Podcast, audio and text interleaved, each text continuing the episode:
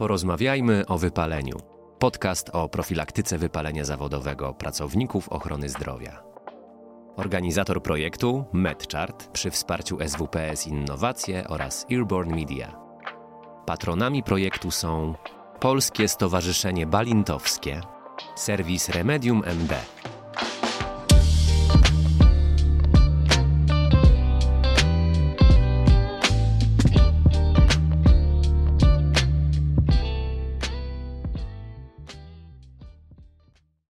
Dzień dobry Państwu. Dziś, jak co środę o 18, spotykamy się, żeby rozmawiać o wypaleniu zawodowym, czy może raczej powinienem powiedzieć o profilaktyce wypalenia zawodowego. Ja nazywam się Michał Piątek, jestem założycielem firmy MedChart. Na co dzień zajmuję się tworzeniem oprogramowania dla branży medycznej. Naszym gościem dzisiaj jest Ania Babi, e, pedagogzka, trener, e, ekspert w zakresie zarządzania i mindfulness. Dużo Witam. powiedziane. Dzień dobry, witam. Ale co dużo powiedziane? Że ekspert? Że ekspert. Myślę, że, y, że jednak y, takim ekspertem to można czuć się wtedy, kiedy przeżyje się całe życie właśnie zgodnie ze swoimi e, z jednej strony e, takimi głębokimi przekonaniami, wartościami, a z drugiej strony wpłynie się na życie i funkcjonowanie wielu osób. Także myślę, że do eksperta jeszcze trochę. Natomiast bardzo się cieszę, że mogę tutaj być. Dziękuję za zaproszenie. Widzisz, Państwo nie wiecie, a my tak chwilę przed y, wejściem rozmawialiśmy o tym, jak trudno czasami jest przyjmować komplementy. No i tu masz y, akurat przykład z życia. To ja jednak będę przy tym ekspercie obstawał. Znam parę osób, które znają cię osobiście i na gruncie zawodowym i, i wypowiadają się o tobie bardzo ciepło, jako osobie kompetentnej, z dużą wiedzą. Zresztą na tyle, na ile cię już poznałem, a, a chwilę się znamy, mam podobną opinię, więc możemy się się tutaj nie cieszę. zgadzać. Okej. Zanim przejdziemy do naszej rozmowy, to wybaczysz, mam nadzieję, ale program obowiązkowy, czyli kilka e, zdań wprowadzenia dla tych osób, które, m, które po raz pierwszy trafiły na nasz podcast. E, Z góry mówię, bardzo nas to cieszy.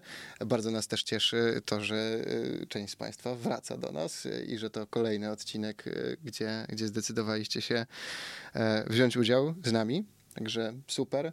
E, Zachęcamy też oczywiście do lajkowania, szerowania, do dzielenia się tym podcastem w mediach społecznościowych, do polecania znajomym, bo im więcej osób się o tym dowie, tym lepiej, tym większa jest szansa, że dotrzemy z e, tymi naszymi informacjami do osób, które, którym te treści mogą być potrzebne. Zresztą mam nadzieję, że wszystkim Państwu do czegoś się przydają i w jakiś sposób są użyteczne. Taki był nasz e, zamiar, ponieważ e, ten e, cykl podcastów, który realizujemy, jest realizowany w ramach programu profilaktyki wypalenia zawodowego adresowanego do pracowników ochrony zdrowia. I znowu, mam nadzieję, że będzie, będą to też treści użyteczne dla osób niezwiązanych e, zawodowo z ochroną zdrowia, aczkolwiek no, do, tych, do tych osób jest nam najbliżej. Tak jak wspomniałem, na co dzień zajmuję się rozwojem oprogramowania dla branży medycznej, więc e, e, mam możliwość obserwowania na co dzień na żywo, z jakimi zmagają się trudnościami i, e, i tak sobie pomyślałem w którymś momencie razem z moimi kolegami i koleżankami, że coś byśmy tutaj mogli zdziałać. A w naszych działaniach wspierają nas SWPS Innowacje, to spółka celowa Uniwersytetu SWPS. Nomen omen dzisiaj spotykamy się na wydziale e, w, w, we Wrocławiu. E, Earborn Media to firma, która pomaga nam w technicznej realizacji podcastów. Tutaj uśmiecha się z anteny kolega Krzysztof e, Nowak. E, Tam e, za ścianką siedzi Paweł Badura. To tak w temacie doceniania i, i e, komplementowania i słów uznania chłopaki są bezkonkurencyjni, także e, tak, na pewno warto komplementować również ich wkład. E, A poza tym mamy cały czas rozszerzające się grono partnerów e, w postaci różnego rodzaju stowarzyszeń i organizacji, co nas bardzo, bardzo cieszy. E, Wśród nich e, zawsze na pierwszym miejscu Polskie Stowarzyszenie Balintowskie. Jako pierwsi do nas dołączyli i zawsze, zawsze będę powtarzał e, i robią kawał dobrej roboty, więc dla tych wszystkich z Państwa, których to może interesować, po, polecam zaznajomić się z działalnością stowarzyszenia. W ostatnim czasie dołączyła Naczelna Izba Lekarska, wcześniej Naczelna Rada Pielęgniarek i Położnych. Generalnie pielęgniarki i położne były pierwsze. E, E, wcześniej były e, okręgowe izby w Gdańsku, była Dolnośląska Okręgowa Izba Pielęgniarek i Położnych, a z izb lekarskich Wielkopolska Izba Lekarska, Okręgowa Izba Lekarska w Rzeszowie, Warmińsko-Mazurska i Świętokrzyska. To ostatnio Kuba Sieczko się cieszył, że Świętokrzyska Izba, jego macierzysta, też się znalazła wśród tych wspierających nas organizacji. Mamy trochę mediów, czyli między innymi magazyn Pielęgniarki Położnej, e, Pielęgniarki Info.pl, Remedium MD, to znów serwis, który był z nami prawie od początku. E, mamy Medicus, mamy Primum, to magazyn Bydgoskiej Izby, Zdrowiejmy tutaj.pl, App, App Evermedia. Ja zawsze się mylę przy tym ale to sobie Państwo zapamiętacie dzięki temu. E, no i last but not least, gdańskie wydawnictwo psychologiczne. Zresztą e, GWP ostatnio się zapowiadało, że następnym razem możemy liczyć na jakiś e, materiał na konkurs w postaci jakiejś publikacji, także zachęcam do oglądania następnego odcinka. A i dzisiejszy myślę warto pooglądać, bo pewnie jutro może się też jakiś konkurs pojawi. Świetnie. Książkowy. A co? Możemy. Dlaczego nie? Dokładnie. Szalejmy. No dobrze, to wydaje mi się, że prawie wszystko już odczyniłem. Aha, jak zwykle muszę powtórzyć, że w środę spotykamy się o 18 na żywo. A to po to, żeby Państwa też wciągnąć do dyskusji, więc zachęcamy do komentowania, wrzucania jakichś swoich opinii, dzielenia się swoimi przemyśleniami, refleksjami. Postaramy się znaleźć dla nich miejsce w trakcie odcinka. Ci, którzy nie zdążą, znajdą nagranie w serwisach e, streamingowych. Poza tym, że na YouTubie i na Facebooku pojawia się od razu po transmisji w serwisach Spotify i Apple Podcast. Nagranie dostępne jest już od poniedziałku po emisji. E, I co? No i to wydaje mi się chyba, chyba wszystko. No i zachęcam do odwiedzin na stronie porozmawiajmy o wypaleniu.pl. Tam znajdziecie Państwo komplet materiałów i wszystko to, o czym mówiłem teraz. Może następnym razem tak to po prostu skrócę. Nie wiem. Dobra, pomyślimy innym razem. Koniec. Anio, e, mindfulness. Mindfulness. To ja tak od razu przechodzę do, do rzeczy. Ja Temat tak, rzeka. Mm, domyślam się. Ja tak sobie przewrotnie y, pozwoliłem dzisiaj, jak, jak wrzucałem y, informacje na, na LinkedInie o tym, że się spotykamy, mhm. napisać y, taki, no tak, że to ten mindfulness to w sumie to nie wiadomo, co to tak jest, czy to jakieś takie lewackie pitu-pitu, czy jakiś new age, czy, czy jakiś inny wymysł z rodzaju pozytywne myślenie, które tak.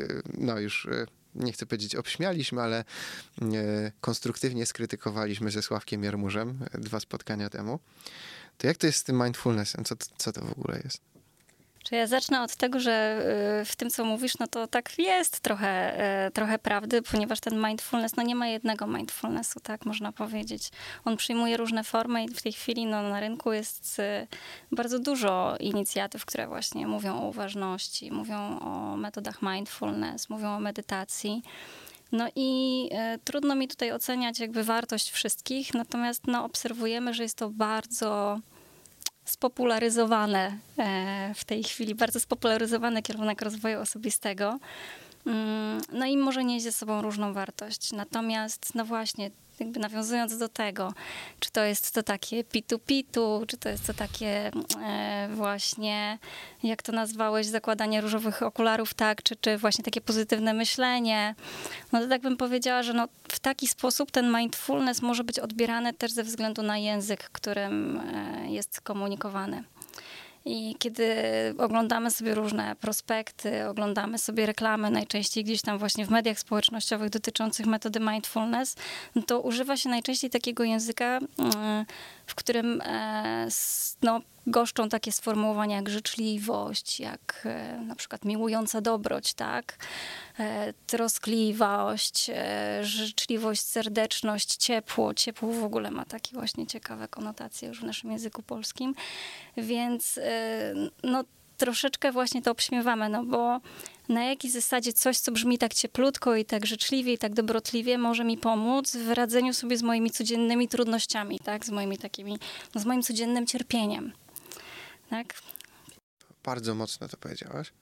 E, z jednej strony można powiedzieć mocno, ale zaskoczyłbyś się właśnie z jakimi e, trudnościami niekiedy przychodzą do nas osoby właśnie na te ośmiotygodniowe kursy redukcji stresu, czy ośmiotygodniowe kursy redukcji bólu metodą mindfulness. I tu mówimy faktycznie o takim realnym cierpieniu. Nie mówimy tylko o doświadczaniu takich codziennych trudności w kontekście tego, że coś się wydarzyło, poradziłem sobie z sytuacją, opowiedziałem o tym komuś, ale to są sytuacje, które w realny sposób powodują ogrom cierpienia, ogrom myślenia na temat tego cierpienia, przeżywania go e, cały czas w kółko i na nowo przez osoby, które właśnie e, do nas trafiają. Także. Mm, ja trochę się nie dziwię. Zresztą tak jak e, mm, jeszcze wracając do tej łagodności, do tego ciepła, no to zwykle te kursy prowadzone e, są przez e, nauczycieli, którzy no właśnie uosabiają takie cechy jak delikatność, e, życzliwość, serdeczność, tak? I, I, powiedzmy sobie szczerze, jakby w kontekście zawodowym, no nie są to najbardziej doceniane obecnie e, cnoty, tak? czy, czy, y, czy charakterystyki. Raczej doceniamy właśnie tych, którzy stąpają twardo po ziemi, którzy wytrzymają, którzy zagryzą zęby, e, no i właśnie zniosą jak najwięcej. I, I tutaj znowu pytanie jest takie, czy faktycznie no, e, celem e, metody mindfulness powinno być uczenie ludzi, jak znieść więcej, czy właśnie umiejętność takiego, czy uczenie właśnie takiej umiejętności no, odpuszczania jednak, trochę poluzowywania tego wentyla, opuszczania czasem tej gardy, zanim to życie rozłoży nas zupełnie na łopatki. Hmm. No, powiem ci, że to pewnie nie tylko jest pytanie co do y, tych, którzy tą metodę stosują, tak? czy, czy, czy, czy z niej szkolą, ale to pewnie pytanie do potencjalnych odbiorców, bo to tak bardzo egzystencjalnie wybrzmiewa dla mnie przynajmniej. E, czyli czy, czy chcę właśnie się gdzieś tam napinać e, i, i czy zniosę więcej, tak jak to ujęłaś, tak. E, czy jednak trochę poluzuję, tak, pozwolę sobie na tą uważną życzliwość, tak, miłującą dobroć, tak to ujęłaś? Miłująca dobroć, no to tak się nazywa jedna z praktyk, hmm. które właśnie e, to faktycznie brzmi są w, w mindfulness. Ja zwykle nie używam tego sformułowania, ale myślę, że ono tutaj po prostu pasowało. No, ale wiesz, tego, co ale, powiedziałeś wcześniej. Wiesz, ale tak, no, tak, bo ja zaraz, wiesz, zaraz widzę tych gości w takich białych szatach, tak, Hare tak. Krishna i te, wiesz, kadzidła I te jakieś. szałwie wszystkie, tak, i, i te świeczki. swoje gwiezdne imię. O, to, to, to, to. No, tak trochę tak. tak to brzmi. Ale y, rozumiem też, że pewnie y, to jest trochę podobnie jak z wieloma innymi, y, no, wiem, z coachingiem czy z psychoterapią, że pewnie masz ludzi, którzy stosują się do jakiejś, znaczy gdzieś mają na względzie metodę naukową i to jest coś, co jest w jakiś sposób udokumentowane, badane, poukładane, a z drugiej strony pewnie masz grupę ludzi, którzy się gdzieś podpinają do tego, że to jest popularne, że to gdzieś y, no i pewnie korzystają też z niewiedzy potencjalnych odbiorców. To powiedz mi, jak jako potencjalny odbiorca mam odróżnić szarlatana od takiego prawdziwego praktyka? Ja nie wiem, jak odróżnić szarlatana. Jakby na szarlataństwie się nie znam, na szamanizmie też się nie znam. No ale Natomiast... wiesz, patrzysz na takiego człowieka, który się zajmuje tak. tym mindfulnessem i w którym momencie ty, jako, jako osoba, która już jakąś wiedzę jednak posiada, wiesz, że okej, okay, to jest ktoś, kto wie, o czym mówi, a, a, a w którym momencie wiesz, że mm, to jest ktoś, który coś tam może słyszał, ale, ale chyba nie za bardzo to załapał. Ja przede wszystkim zachęcam do tego, żeby najpierw skorzystać właśnie z, ze wsparcia nauczycieli, którzy są certyfikowani. E, I oczywiście jest całe Kto mnóstwo. Ich? A, właśnie. Aha. Jest całe mnóstwo różnych e, fundacji, stowarzyszeń, e, które certyfikują nauczycieli mindfulness.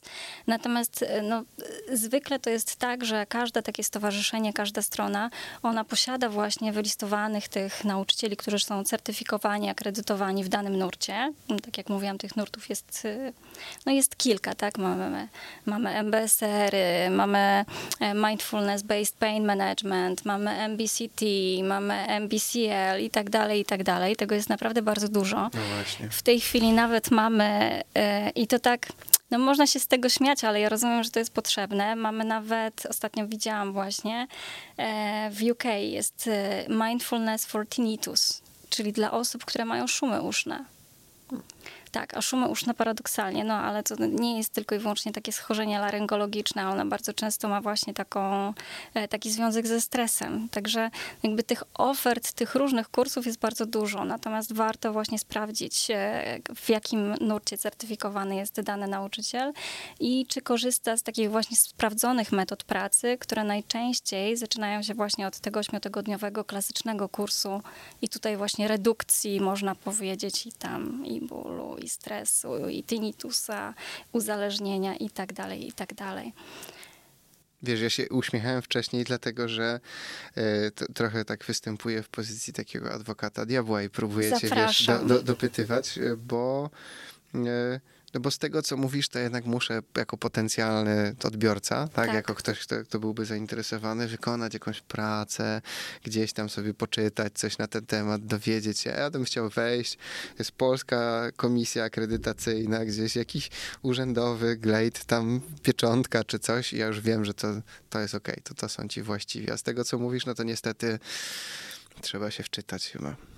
Myślę, że nie tak bardzo. Myślę, że nie tak bardzo. Większość tych ośmiotygodniowych kursów jednak, no w zasadzie wszystkie ośmiotygodniowe klasyczne kursy są prowadzone właśnie przez certyfikowanych nauczycieli, także tutaj nie trzeba się e, za bardzo namęczyć. E, wystarczy przeczytać program i ten program właśnie tych kursów, on jest e, no, wystandaryzowany. Trzeba sobie to też powiedzieć. I on zawiera pewne komponenty, które związane są właśnie z taką praktyką formalną i tutaj jeżeli mówimy o mindfulness, to tą praktyką formalną będzie medytacja. Jest tam też e, ten komponent związany z praktyką nieformalną i to najczęściej będą tak zwane uwalniacze od e, nawyku, tak? To też bardzo różnie w różnych nurtach się nazywa. Akurat w tym, w którym ja jestem e, nauczycielem, nazywa się to uwalniacz nawyku albo e, uważne aktywności, tak? I to są te nieformalne praktyki. No i jest też oczywiście obszar związany z, z wiedzą. I to, to, o czym mówiłeś właśnie, to są takie evidence-based informacje, które przekazujemy również e, uczestnikom kursu, natomiast powiedziałabym, że one nie są tutaj takim clue. Jest to pewnego rodzaju dodatek, e, który oczywiście umocowuje to, co robimy na kursach, natomiast w mindfulness przede wszystkim e, liczy się to doświadczenie.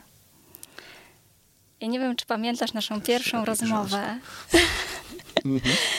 Śmiejesz się, więc myślę, że pamiętasz, kiedy właśnie Pamiętam. zadzwoniłeś do mnie, e, zaprosiłeś do udziału w tym podcaście.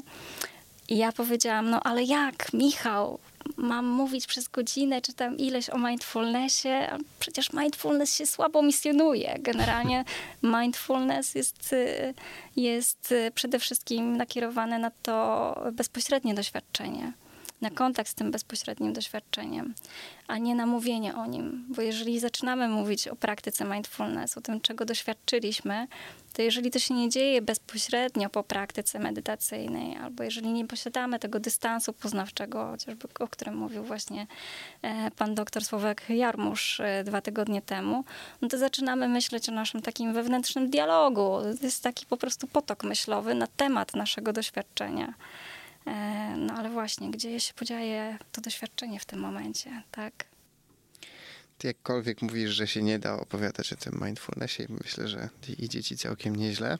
A tu y, Milena, y, tak. nie, nie, pani Milena, bo się znamy, więc mogę sobie pozwolić, y, na czacie y, rzuciła y, to, co, co mnie też przyszło do głowy, czyli że szarlatani mówią o tym, że wszystko przyjdzie, a nauczyciel o ciężkiej pracy nad sobą.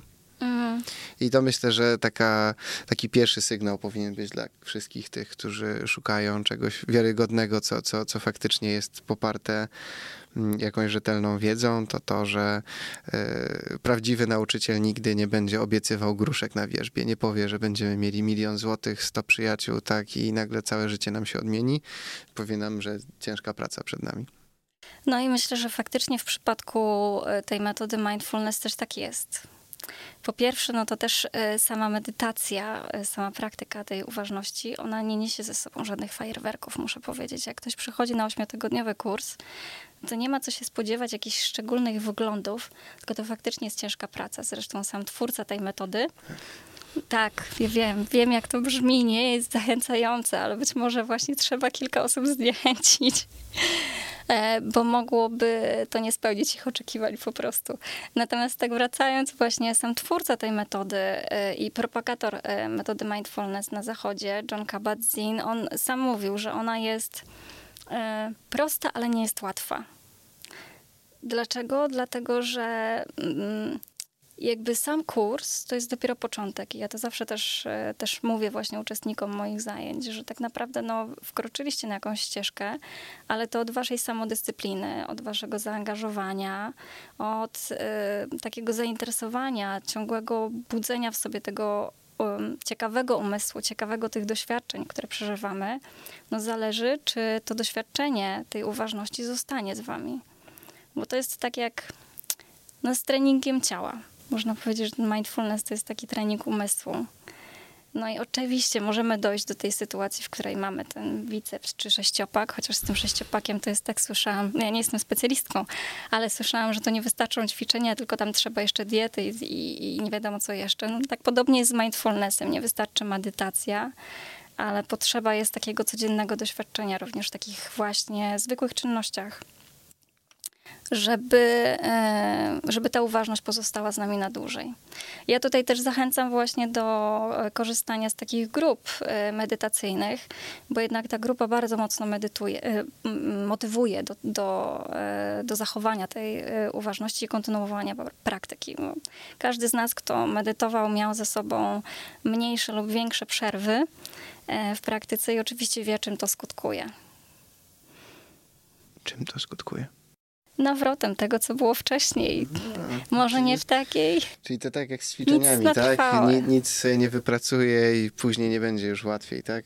Nie, no nic za darmo, nic za darmo, cały czas trzeba pracować, natomiast myślę, że jest to bardzo przyjemna praca, ponieważ przynosi wymierne rezultaty.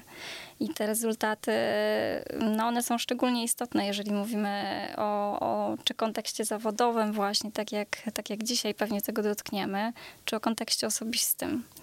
E, ponieważ mówimy tutaj, no można listować, tak, e, o obniżeniu właśnie kortyzolu e, i adrenaliny. Mówimy o realnych jakby zmianach w ogóle w strukturze mózgu. Mówimy o wzmocnieniu takiej umiejętności samokontroli, samoregulacji emocji. Mówimy o wzroście ciekawości, otwartości, tej życzliwości, tak, tego aktywnego współczucia, o kreatywnym myśleniu. Jakby tych rezultatów jest mnóstwo i oczywiście też jest mnóstwo znowu zajęć mindfulness, które są e, gdzieś tam koncentrują się na tych e, poszczególnych właśnie e, celach.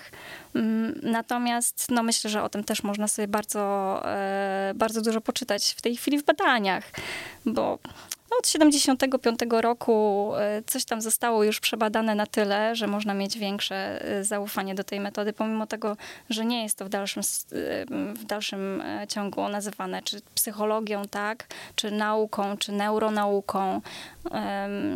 Natomiast no, bardzo dużo czerpie właśnie z tej psychologii buddyjskiej, można powiedzieć. Mm, oraz innych, e, oraz innych właśnie kontemplacyjnych takich praktyk, e, również innych religii. Hmm.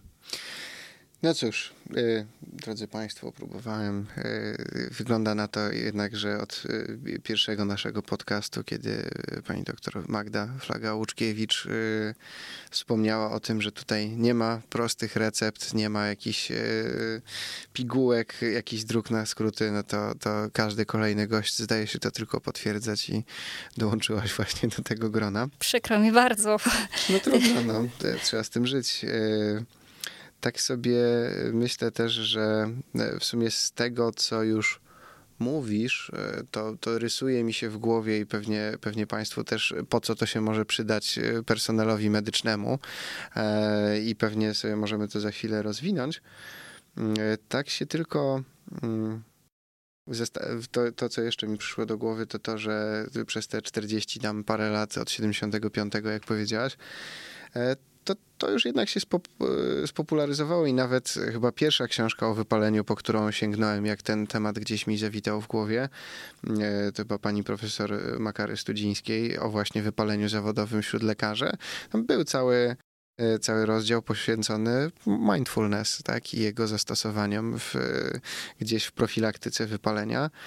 Stąd też między innymi później e, się skontaktowałem, tak, i, i pociągnęliśmy temat.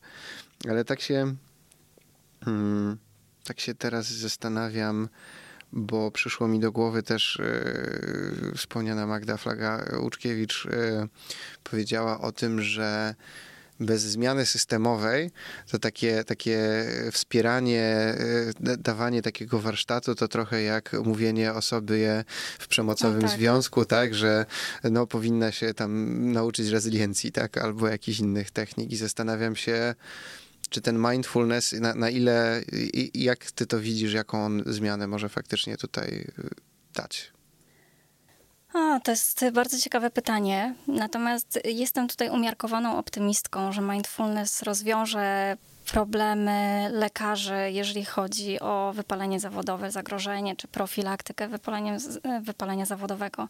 Dlaczego? Dlatego, że no w moim przekonaniu, jeżeli właśnie mm, ta praktyka mindfulness nie jest na stałe zakorzeniona w takiej kulturze pracy, tak, w tym, w tym systemie właśnie ochrony zdrowia, no to trudno tutaj mówić o tym, żeby ten e, lekarz, który, no umówmy się, ma 10, 15, czasem 20 minut na jednego pacjenta, w przypadkach takich, no, gdzie jest to wyższa specjalizacja, wymaga dłuższego wywiadu, żeby zachował pełną uważność na tego pacjenta, bo ja akurat leczę się w prywatnej opiece medycznej. Wiem od swojego lekarza pierwszego kontaktu, że e, ma na mnie 10 minut. I w ciągu tych 10 minut, no zobaczmy, ile rzeczy musi się wydarzyć. Ten lekarz musi mnie powitać, zapytać, z czym przychodzę, zidentyfikować moją tożsamość, bo w tej chwili oczywiście potwierdzamy wszystko w, w aplikacjach, przejść do wywiadu. W czasie wywiadu już musi, zobaczmy, notować w systemie, no, jakie objawy zgłaszam, więc też no, mamy mniejszy kontakt ze sobą i ten y, lekarz ma mniejszą możliwość jakby obserwacji też właśnie moich reakcji, tak, tego jak ja się zachowuję, tego jak gestykuluję, w jaki sposób mówię, w jaki sposób wyglądam, ponieważ właśnie piszę, wpisuję to wszystko, tak? I następnie ma raptem kilka minut na postawienie diagnozy, wypisanie recepty, wytłumaczenie mi wszystkich zaleceń, e, zamknięcie wizyty w systemie i pożegnanie mnie. Wszystko w ciągu 10 minut. To ja bym powiedziała, że to jest taki multitasking w wersji hard. E, i co więcej, e, no my już wiemy teraz, że nie ma czegoś takiego w zasadzie jak multitasking, tak? Że my po prostu na, e, e, no, w taki naprzemienny sposób dzielimy swoją uwagę na poszczególne czynności. I teraz no, ja się zastanawiam, w jaki sposób ten lekarz z taką otwartą uważnością ma podejść do mnie i do mojego leczenia, bo on ma tak naprawdę bardzo poważne zadanie do wykonania, które musi zrobić szybko, skutecznie, e, no bo inaczej naraża na koszty e, no, system opieki, tak? Czy, czy naraża na to, że właśnie zostanie dłużej w pracy, bo będzie miał spóźnienie e, w przyjmowaniu pacjentów. I no ja uważam, że oczywiście można zrobić wiele na poziomie jednostki i można wzmacniać lekarzy ich umiejętność radzenia sobie ze stresem, właśnie z tą presją e, czasu, z tą presją zadań, e, które się piętrzą, z niemożnością być może skonsultowania poszczególnych przypadków z innymi lekarzami. No i też niemożnością wysłania niekiedy pacjenta na jakieś dodatkowe badania, być może zaproponowanie leczenia, które właśnie jest drogie i które przekracza w jakiś sposób budżet.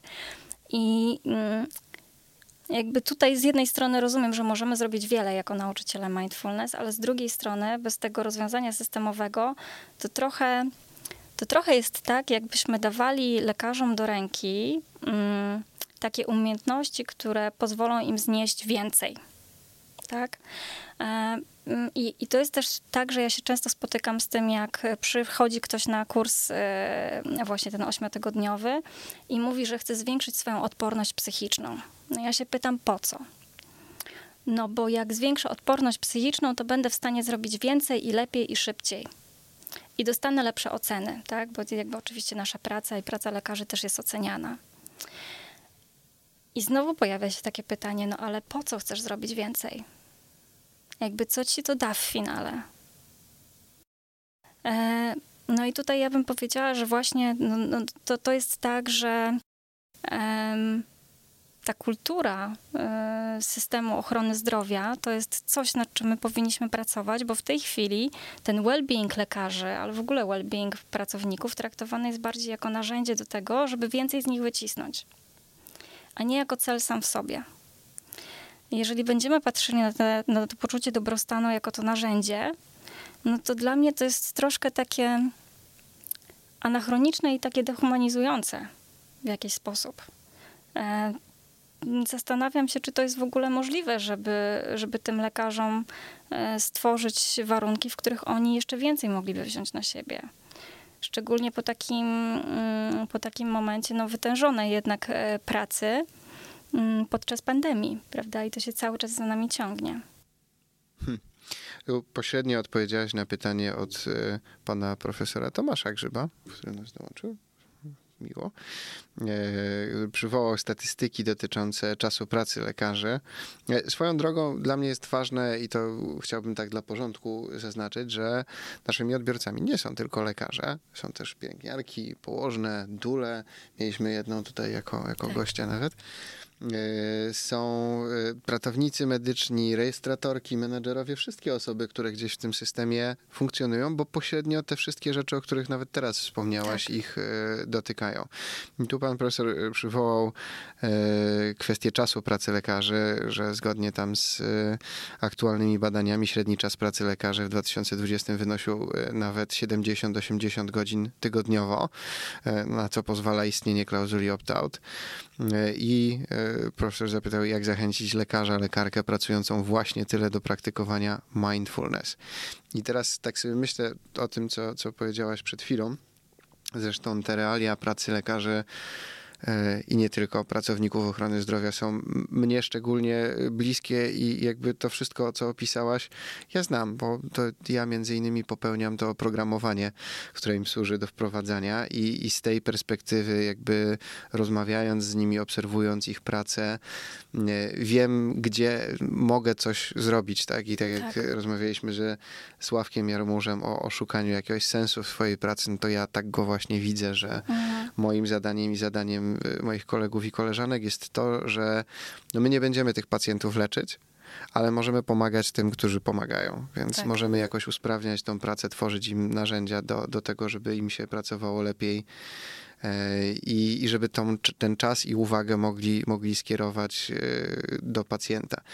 E, czy czy zagospodarować dla siebie, bo to jest też e, cały czas mówimy, o, jak oszczędzisz sobie czasu, to właśnie tak jak, jak często się spotykam, jak zarządzać lepiej czasem, to jest trochę to, to co, o mm. czym mówiłaś przed chwilą, no ale po co chcesz zarządzać? No, żeby go mieć więcej na tak. pracę, tak, no, mm, no, a może coś innego z tym zrobimy i jeśli już tak mam poprowadzić to w kierunku jakiegoś takiego pozytywnego spojrzenia na to, po co ten, ten mindfulness, to może tak sobie myślę, że taka rzetelna praktyka, taka, taka, która już trwa trochę więcej czasu, może jest w stanie dać lepszy wgląd w to, co my robimy i jak funkcjonuje nasze otoczenie, i w ten sposób gdzieś zainicjować jakąś zmianę. Nawet jeśli tą zmianą będzie to, że tak jak Kuba Sieczko y, tydzień temu powiedział, postawię sobie tamę 170 godzin w miesiącu i ani godziny więcej. Może to będzie kwestia tego, że zmienię pracę, albo przynajmniej zgłoszę wprost, jakie, jakie mam uwagi i to gdzieś popchnie ten, ten kamyczek. Tak? Ja zawsze jestem, byłem zwolennikiem pracy u podstaw tak? i takiego pozytywistycznego patrzenia, że mam swój ogródek, nie muszę wywołać jakiejś, jakiejś potężnej zmiany, ale mogę coś tak ten. Więc może tak spójrzmy na ten mindfulness, że to nie jest coś, co drodzy Państwo, jak zaczniecie praktykować mindfulness, to nagle ochrona zdrowia w Polsce zacznie super funkcjonować. Tak, wszystko stanie się piękne. Ale może to w ale waszym to świecie jest, coś zmieni. To na pewno. Jakby to zmienia y, zupełnie sposób naszego postrzegania no, tych doświadczeń, również tych trudnych doświadczeń właśnie, e, e, o których tutaj e, chociażby mówimy w kontekście wypalenia zawodowego. Natomiast to, te właśnie te małe zmiany, które ty mówisz, to one już się zaczynają dziać. I to, co jest fajne, to wydaje mi się najbardziej pomocne, to one zaczynają być wprowadzane również w, już podczas kształcenia lekarzy. I to jest szczególnie pomocne. Dlaczego? Dlatego, że kiedy wracam pamięcią, jeszcze akurat pisałam starą maturę i obserwowałam swoich znajomych, którzy Powiedziałam coś zabawnego. Ja też, Ty wiesz, też to tak, tak no, się. Ale to jest, ja też powiem ci, bo za każdym razem okazuje się, że właśnie e, no, w tym środowisku jestem jedna z nielicznych. Natomiast e, e, właśnie obserwowałam swoich koleżan, kolegów i koleżanki, którzy zdawali egzaminy na studia, a później zdawali kolejne kolokwia, egzaminy na studiach medycznych. E, I podczas gdy my mieliśmy zawsze czas na pracę dodatkową na swoich studiach e, i, i na zabawę, no to moi znajomi z Uniwersytetu Medycznego po prostu, jak to się mówi, potocznie zakuwali. E, I teraz zobaczmy, że tak naprawdę już same te studia i egzaminy w ogóle na studia, no jednak mimo wszystko już wyrabiają pewną odporność psychiczną tych naszych lekarzy. Natomiast to, czego jest wyraźnie za mało, i o tym też mówiła właśnie pani doktor e, Magdalena Flaga Łuczkiewicz, e, no to jednak to zajęcie się mm, tą psychologią, e, psychologią, która pani doktor nazwała to, która jest bardzo pacjentocentryczna, tak? Natomiast mało jest tam faktycznie zwrócenia uwagi na to, no to dobrze, jak ja lekarz mogę sobie poradzić w takiej sytuacji czy w takiej sytuacji. Więc y, to z jednej strony to, natomiast wiem, że na przykład na Uniwersytecie Medycznym w Białymstoku tam była bardzo fajna inicjatywa jednego z profesorów, którzy e, po pierwsze zaczęli e, wprowadzać takie testowe zajęcia mindfulness dla studentów, obserwowali w jaki sposób ci studenci e, reagują na nie, badali skuteczność również kilka miesięcy po zakończeniu takiej serii. Badali również rezydentów i okazuje się, że na przykład rezydenci, którzy uczestniczyli w takich, w takich e, zajęciach mindfulness, e, byli na przykład bardziej otwarci na z jednej strony informację zwrotną na temat ich pracy, ale z drugiej strony na przykład częściej prosili o pomoc i aktywnie reagowali też na sygnały właśnie, które płyną od koleżanek, kolegów, że ktoś potrzebuje wsparcia. Więc ja bym powiedziała, że to już jest super. Natomiast na etapie właśnie tego kształcenia, no to widzimy, że najczęściej to są takie, ten mindfulness to są takie zajęcia fakultatywne albo takie testowe właśnie, żeby coś sprawdzić. Natomiast jeszcze to nie weszło do kanonu e, takich obowiązkowych, można powiedzieć, e, zajęć, czy, czy takich zajęć, które właśnie mogą wesprzeć tych lekarzy w, w lepszym funkcjonowaniu, e, czy też właśnie profilaktyce wypalenia zawodowego. No są oczywiście takie, takie działania. Myślę, że w, e, na Uniwersytecie w Wisconsin chyba była taka sytuacja, gdzie szkolono, można powiedzieć, tak zwanych ambasadorów, takich liderów, e, lekarzy, którzy, którzy przeszli ten ośmiotygodniowy klasyczny kurs redukcji stresu metodą mindfulness no i później wracali do swojego środowiska pracy i tam starali się szerzyć te dobre praktyki, tak? Te nowe nawyki właśnie e, funkcjonowania w, w pracy, których, które wyrobili sobie podczas e, kursu. I to też jest świetny sposób, dlatego że e, no jednak na tych naszych klasycznych kursach to jest relatywnie mało tych lekarzy. Tak bym powiedziała, że najmniej to jest właśnie lekarzy, policjantów i prawników. E, takie trzy grupy zawodowe bym wskazała. E, I też e, i ja miałam akurat trzy osoby, które właśnie pracowały w służbie zdrowia i mm, od lekarza akurat właśnie bardzo często słyszeliśmy takie sformułowanie, że no ale wy mnie nie rozumiecie. Wy nie wiecie, z jaką ja odpowiedzialnością się na co dzień spotykam. Wy macie zupełnie inną pracę. E, nie musicie ratować czyjeś życia albo radzić sobie z czyjąś śmiercią. Więc tutaj też widać, no właśnie, że z jednej strony ten lekarz ma taką ogromną, um, ogromne poczucie misji, tak? E, I czuje tą ogromną odpowiedzialność, natomiast no z drugiej strony to bycie w tej grupie, która jest tak różnorodna, i nie są to pracownicy służby zdrowia, no jakby powoduje takie większe poczucie izolacji, można powiedzieć, takiego niezrozumienia właśnie jego problemów, jego trudności, z którymi się spotyka. Więc ja też wiem e, o tym, że najczęściej, jeżeli mówimy w Polsce właśnie o takich szkoleniach mindfulness, tak, czy warsztatach mindfulness, to są one robione na zlecenie i zwykle dla grup zamkniętych. Natomiast jakie to niesie ze sobą niebezpieczeństwo, że jeżeli wyślemy lekarzy na taki warsztat i nie wszyscy ci lekarze tak naprawdę będą przyjmowali tą możliwość uczestnictwa z radością, no to oni tak naprawdę wiele z tego nie wyniosą. Tak? Bo nie ma sensu zmuszać kogoś do praktyki medytacyjnej, nie ma sensu zmuszać kogoś do uważności, jeżeli czuje, że to po prostu nie jest jego sposób. Hmm. No, z tej perspektywy myślę sobie o właśnie grupach balintowskich i ich e, przewagą pewnie będzie tutaj to, że no, spotykamy się w gronie e, specjalistów e, właśnie funkcjonujących w systemie ochrony zdrowia i tu pewnie odpada już ten, ten wątek, który poruszyłaś, czyli albo wy nie, nie, nie rozumiecie, tak? No bo spotykamy tak. się w gronie osób, które rozumieją. Pewnie jakimś rozwiązaniem byłoby być może prowadzenie praktyki, tak? Czy, czy tworzenie takich grup, które skupiają specjalistów z tego funkcjonujących w tym systemie ochrony zdrowia.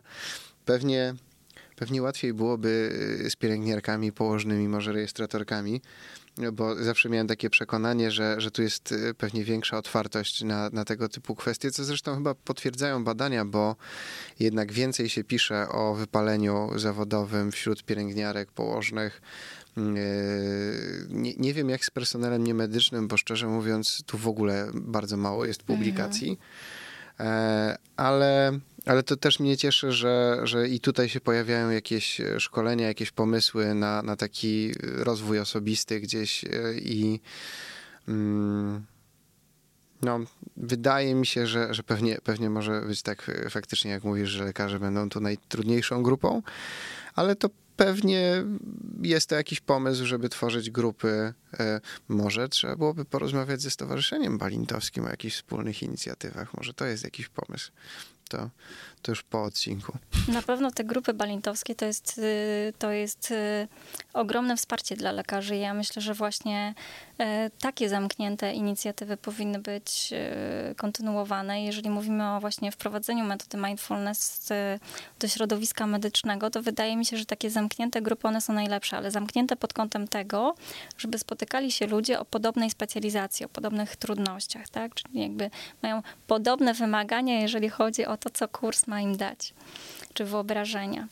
E, natomiast nie jestem zdecydowanie za tym, żeby obowiązkowo wysyłać lekarzy mm, powiedzmy, idzie ordynator, tak, i wysyła wszystkich lekarzy z oddziału na kurs, na kurs mindfulness. To jestem zdecydowaną przeciwniczką, bo to się zwyczajnie nie sprawdza. Ja też właśnie prowadząc zajęcia mm, e, no, w firmach, prowadząc zajęcia w biznesie, zawsze zachęcam jednak liderów do tego, żeby dali ludziom taką możliwość e, wyboru. Czy ja chcę wziąć w tym udział, czy to po prostu nie jest dla mnie. Chociaż oczywiście zawsze zachęcam do tego, żeby podejść z taką otwartością, z taką ciekawością, właśnie bez takiej konieczności oceniania tego od razu, czy to jest dla mnie, czy to jest nie dla mnie. I, I też te pierwsze tygodnie kursu, one najczęściej są takie, że właśnie ludzie tak naprawdę dowiadują się, czym jest ten mindfulness w ramach tej praktyki i po drugim, trzecim zajęciu, e, po drugich, trzecich zajęciach albo decydują się na pozostanie na kursie, albo decydują się, że to po prostu nie jest dla nich. Natomiast ja zawsze właśnie powtarzam, że kiedy zaczynasz, to najlepiej zrób sobie taką szarą strefę, do której będziesz mógł, mogła wrzucić wszystko to, czego w tym momencie nie rozumiesz, co jest dla ciebie wątpliwe, co jest dla ciebie niewygodne. Zobacz, czy możesz właśnie zaadresować e, te tematy w inny sposób niż zwykle, na zasadzie krytyki, na zasadzie oceny, na zasadzie odrzucenia. Hmm. Tutaj widzę, że w międzyczasie na Instagramie pojawiły się pytania, czy ćwiczenia oddechowe to też mindfulness. E, pojawiło się też, jak hmm. wykorzystać 10 minut przerwy w stresującej sytuacji na osadzenie się w tu i teraz. E, tu znowu Milena przywołała praktykę jogi, że dla niej to jest jakiś sposób e, mm, na rozwijanie w sobie uważności, tak? tak? E, na jakąś medytację. I tak e, tak sobie myślę, czy, czy właśnie jest coś, co by nam tu, nam, Państwu pozwoli jakoś odczuć, to chociaż trochę tak liznąć tego mindfulnessu. Tak, yy, myślę, że zaraz właśnie przejdziemy do tego. Natomiast cieszę się, że padło to pytanie właśnie o oddech, bo on jest tutaj niezwykle istotny w kontekście tej praktyki formalnej, ale również nieformalnej. Yy, ta yoga, tak, w, jak wykorzystać te 10 minut przerwy. Jakby ja chcę też zachęcić do tego, żeby nie myśleć o mindfulnessie jako sposobie na szybką relaksację.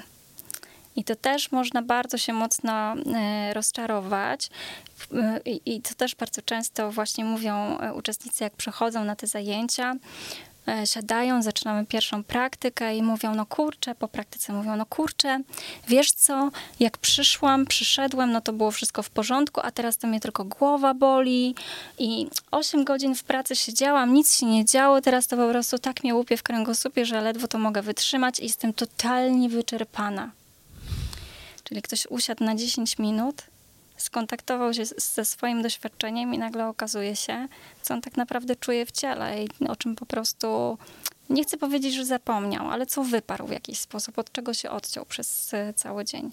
Więc jakby ten mindfulness to jest też taki sposób na to, żeby właśnie być w uważności nie tylko z tymi przyjemnymi e, e, odczuciami, doznaniami, ale również z tymi nieprzyjemnymi. I najciekawsze jest to, że one mogą ze sobą współ, współistnieć w tej, można powiedzieć, tej przestrzeni świadomości.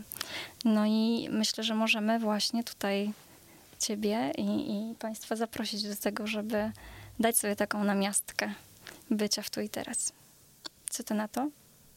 Okej. Okay. Dobrze. To w takim razie zapraszam e, Cię, zapraszam e, Was do tego, żeby znaleźć dla siebie wygodną pozycję. Najlepiej niech to będzie pozycja, która, w której zachowasz proste plecy, jeśli chcesz, możesz y, usiąść na krześle, jeśli chcesz, możesz, możesz się położyć i jeśli to dla ciebie wygodne, to zamknij proszę oczy. I przez chwilę po prostu postaraj się poczuć swoje ciało. Poczuj ciężar swojego ciała. Poczuj wszystkie punkty styku swojego ciała z podłożem. Poczuj wyraźnie, w jaki sposób działa na Twoje ciało grawitacja.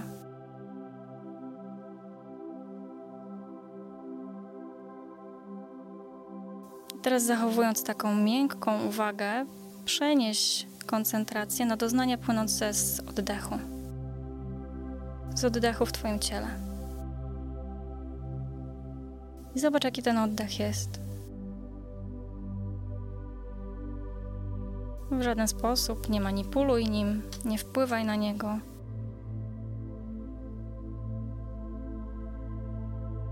Pozwól mu po prostu zagościć w Twoim doświadczeniu.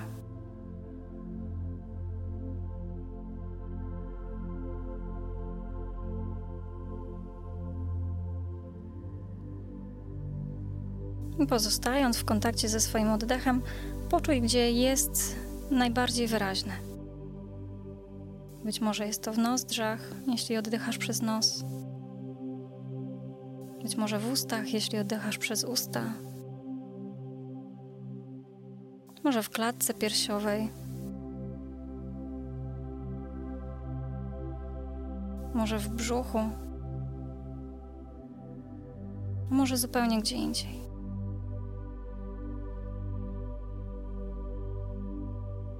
I wsłuchaj się w rytm tego oddechu. Poczuj go wyraźnie.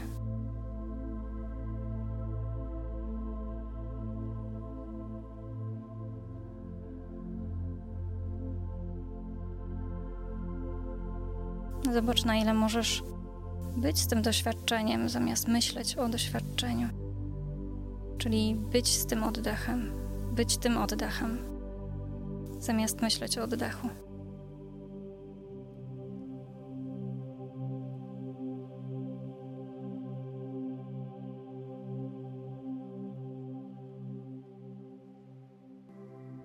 Pozwól, żeby oddech delikatnie kołysał Twoje ciało.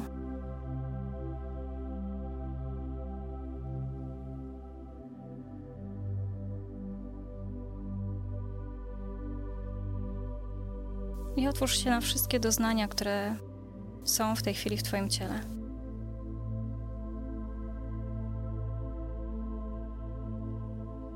Być może doświadczasz w tej chwili jakiegoś dyskomfortu, może napięcia, może bólu. I zobacz, czy możesz te doznania przyjąć z taką ciekawością, bez próby etykietowania i ich oceniania.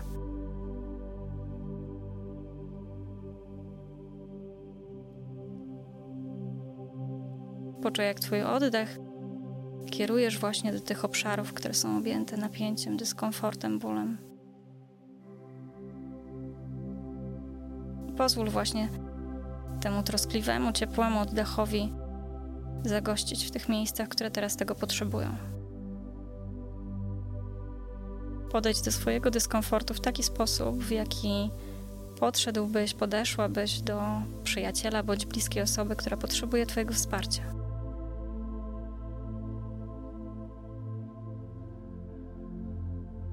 Możesz poczuć, jak z każdym wdechem pojawia się coraz więcej akceptacji.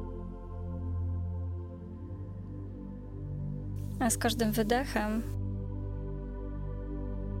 być może rozluźniają się pewne napięcia, być może zmniejsza się dyskomfort, ból, który odczuwasz.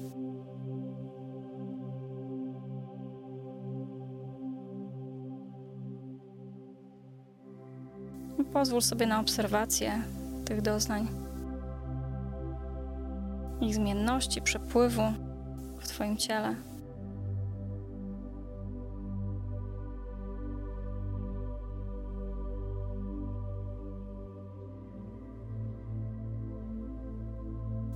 Gdzie teraz jesteś ze swoimi myślami? Czy jesteś dalej zakotwiczony, zakotwiczona w rytmie własnego oddechu? Czy też może odbiegłeś, odbiegłaś myślami gdzieś daleko?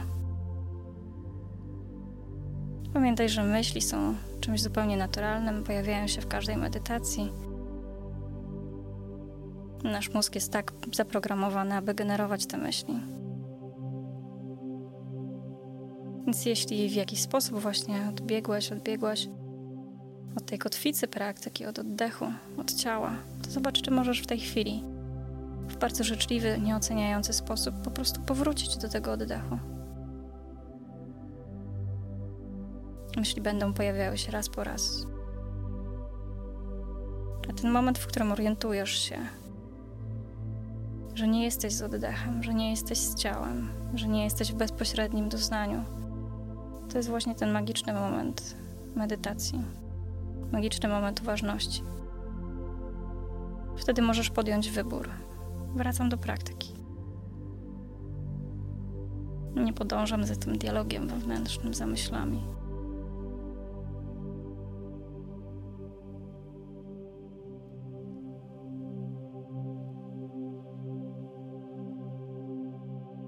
Porzuć wszystkie starania, wszystkie oczekiwania. Zobacz, czy możesz po prostu siedzieć tutaj i być.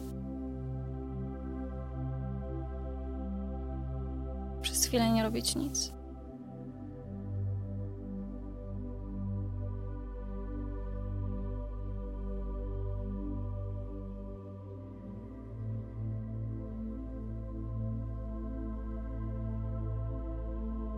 Jeśli chcesz, możesz zakończyć tą praktykę z taką intencją, aby następnym razem, kiedy będziesz miał, miała 10 minut przerwy, Żebyś dała sobie tą możliwość, dał sobie tą możliwość wzięcia kilku świadomych oddechów, wykonania tej praktyki jeszcze raz, samodzielnie, bądź słuchając jakiejś instrukcji nauczyciela. Teraz bardzo powoli możesz poruszyć swoim ciałem. Możesz otworzyć oczy, jeśli były zamknięte. i dać sobie odrobinę czasu właśnie na taki uważny powrót do kolejnej czynności, którą wykonasz.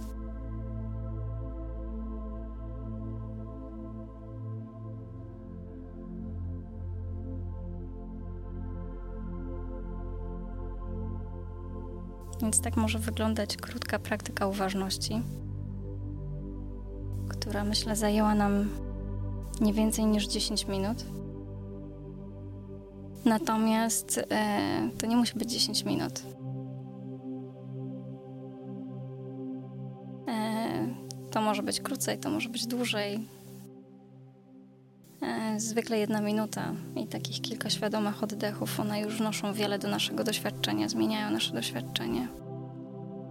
Pozwalają pewnym napięciom odejść, pojawia się trochę więcej przestrzeni. Tak niektórzy mówią. No i po takiej praktyce, to co zwykle robimy właśnie na spotkaniach, to pytamy się o nasze doznania, o nasze wrażenia. I to jest bardzo ważny element y, tej praktyki mindfulness i tych spotkań właśnie grupowych, dlatego że mm, to pozwala nam lepiej integrować to doświadczenie. To pozwala też y, zyskiwać takie poczucie, że no właśnie nie jestem sam ze swoimi doświadczeniami, ponieważ Czasem dostaję podobne informacje od grupy. Ktoś mówi, o ja mam tak samo, tak, o ja też się nie mogłam skupić, o ja też miałam mnóstwo myśli, tak. Bardzo często pokutuje takie myślenie o medytacji, że no ta medytacja to wtedy pozbywamy się myśli, tak, oczyść swój umysł, tak, tak sobie myślimy. Natomiast no, te myśli są naturalnym wytworem naszego mózgu. Średnio zajmuje nam 4 do 6 sekund, zanim pojawi się kolejna myśl. I to jest całkowicie naturalne. Po prostu nie identyfikujemy się z tymi myślami, pozwalamy im swobodnie przepływać, właśnie nie oceniając ich, nie kotwicząc się na nich, nie kontynuując tego dialogu takiego myślowego, które one zaczynają. Tak? Ja muszę przyznać, że trochę oszukuję, bo jakieś doświadczenie już w tym Domyślam się. Mam. E, więc to nie jest tak e, zupełnie na świeżo. Ale tak sobie wracam do, do moich jakichś wcześniejszych doświadczeń i co było dla mnie jakimś, jakąś taką jakościową zmianą, e, jeśli mhm. chodzi o, o jakieś praktyki medytacyjne, to właśnie to, żeby przestać siebie ganić za to, że gdzieś te myśli odpłynęły, albo że o czymś myślę, bo wcześniej, gdzieś, znaczy wcześniej, gdzieś na jakimś etapie miałem takie przekonanie, że muszę mieć pustkę w głowie i że to musi być on, on zen, sweet on. Tak, dokładnie. I, e, i tak, dla mnie, dla mnie dużą, dużą zmianą było to danie sobie przyzwolenia. Okej, okay, te myśli, tak jak mówisz, mogą się pojawiać, ja się z nimi nie muszę utożsamiać, nie muszę z nimi płynąć. Zauważam, okej, okay, dobra i wracam sobie. No i to, no, to, to, to mi dało dużo, ten, ten właśnie komfort, to, że jakby no bo to jest doświadczenie też z wielu eksperymentów gdzieś w psychologii, tak jakieś torowanie i jeśli, jeśli zaczynam się na czymś koncentrować, tak, czy mam nie myśleć, no to będę tym bardziej myślał, tym bardziej jakieś rzeczy się będą pojawiały i będzie się pojawiała frustracja i gdzieś e, w tym momencie no zarzucę tą praktykę, no bo najwyraźniej nie jestem do tego stworzony, najwyraźniej tak. to nie jest coś dla mnie, e, nie mam umiejętności, nie mam talentu, tak. czy cokolwiek, nie? Tak, i to jest też bardzo częsta informacja, którą dostaję właśnie od y, uczestników, że na samym początku y, dla nich trudna jest ta zgoda na to, że, że ta medytacja to nie jest y, ten pusty umysł. Tak, że, że jakby oczekiwali, że nagle właśnie życie stanie się piękne, że założą te różowe okulary i że w zasadzie będziemy się relaksować. Ten relaks oczywiście on się może pojawić podczas praktyki mindfulness, ale nie musi ponieważ je, jeśli siadamy do medytacji z jakimiś trudnościami, no to zabieramy nasz umysł i nasze doświadczenie razem, jakby wszystko do tej praktyki, tak? Więc jeśli z tym siadamy, no to też, e, jeżeli jesteśmy uważni, to tak naprawdę może się okazać, że to doświadczenie tej uważności, e, może inaczej, doświadczenie właśnie tych, tych trudności w tej praktyce uważności, ono będzie dla nas bardzo trudne, bardzo nieprzyjemne. Nagle się, okaże, nagle się okaże, że po prostu widzimy te trudności, ten ból, to napięcie z, z bliska. Natomiast to, co daje mindfulness, to właśnie tą szansę na to, żeby zorientować się, co mi to robi i daje mi wybór. Tak? Daje mi możliwość właśnie wyboru, czy ja chcę w tym zostać, czy ja właśnie zacisnę zęby, wytrzymam, tak? Czy to jest ten moment, w którym ja właśnie potrzebuję, tak jak powiedziałeś, zmienić pracę, i ja z ostatniego kursu akurat mam taką sytuację. Zapomniałam na samym początku powiedzieć, żeby podczas kursu nie podejmować żadnych takich poważnych decyzji życiowych, tak? No nie powiedziałam i miałam jedną uczestniczkę, która wyszła za mąż, no ale domyślam się, że to było wcześniej planowane. Natomiast druga e, uczestniczka właśnie kursu, zresztą pracownik e, z służby zdrowia, e, no rzuciła pracę. Zdrowia. Ochronę zdrowia, przepraszam bardzo, już tak, no zrzuciła pracę i zrobiła to z dnia na dzień. E, ponieważ bardzo mocno poczuła, że to w żaden sposób ją nie wspiera i bez względu na to, jakie ona ma potrzeby i czego się nauczy na kursie, to ona nie będzie lepiej reagowała na takie obostrzenia systemowe, na wymagania systemowe, które są na nią nakładane. I po prostu założyła własny gabinet. Także mm, no to są takie ciekawe sytuacje, ale ja zawsze myślę sobie, że ten mindfulness to jest taka szansa dla nas. Przynajmniej na to, żeby poznać narzędzia, które mogą nas wesprzeć w lepszym radzeniu sobie właśnie z trudnymi sytuacjami, ze stresem. E, z drugiej strony dają nam szansę na poznanie własnych potrzeb i samego siebie. Bo na pewno w toku praktyki zyskujemy trochę więcej e, samoświadomości, po, potrafimy też o niej opowiadać. No i z trzeciej strony, no właśnie tam ten mindfulness daje nam tą e, możliwość wyboru i pokazuje, że tak naprawdę, no właśnie, ja nie muszę w tym tkwić. Tak? Dopiero wtedy się okazuje, że te ścieżki, one są różne i są dla nas otwarte. Okej, okay. dobrze. Bardzo Ci dziękuję. Bardzo dziękuję. Dziękuję I Państwu serdecznie. również. Dzięki i do zobaczenia. Więcej informacji o projekcie na stronie porozmawiajmyowypaleniu.pl. Subskrybuj, aby nie przegapić następnego odcinka.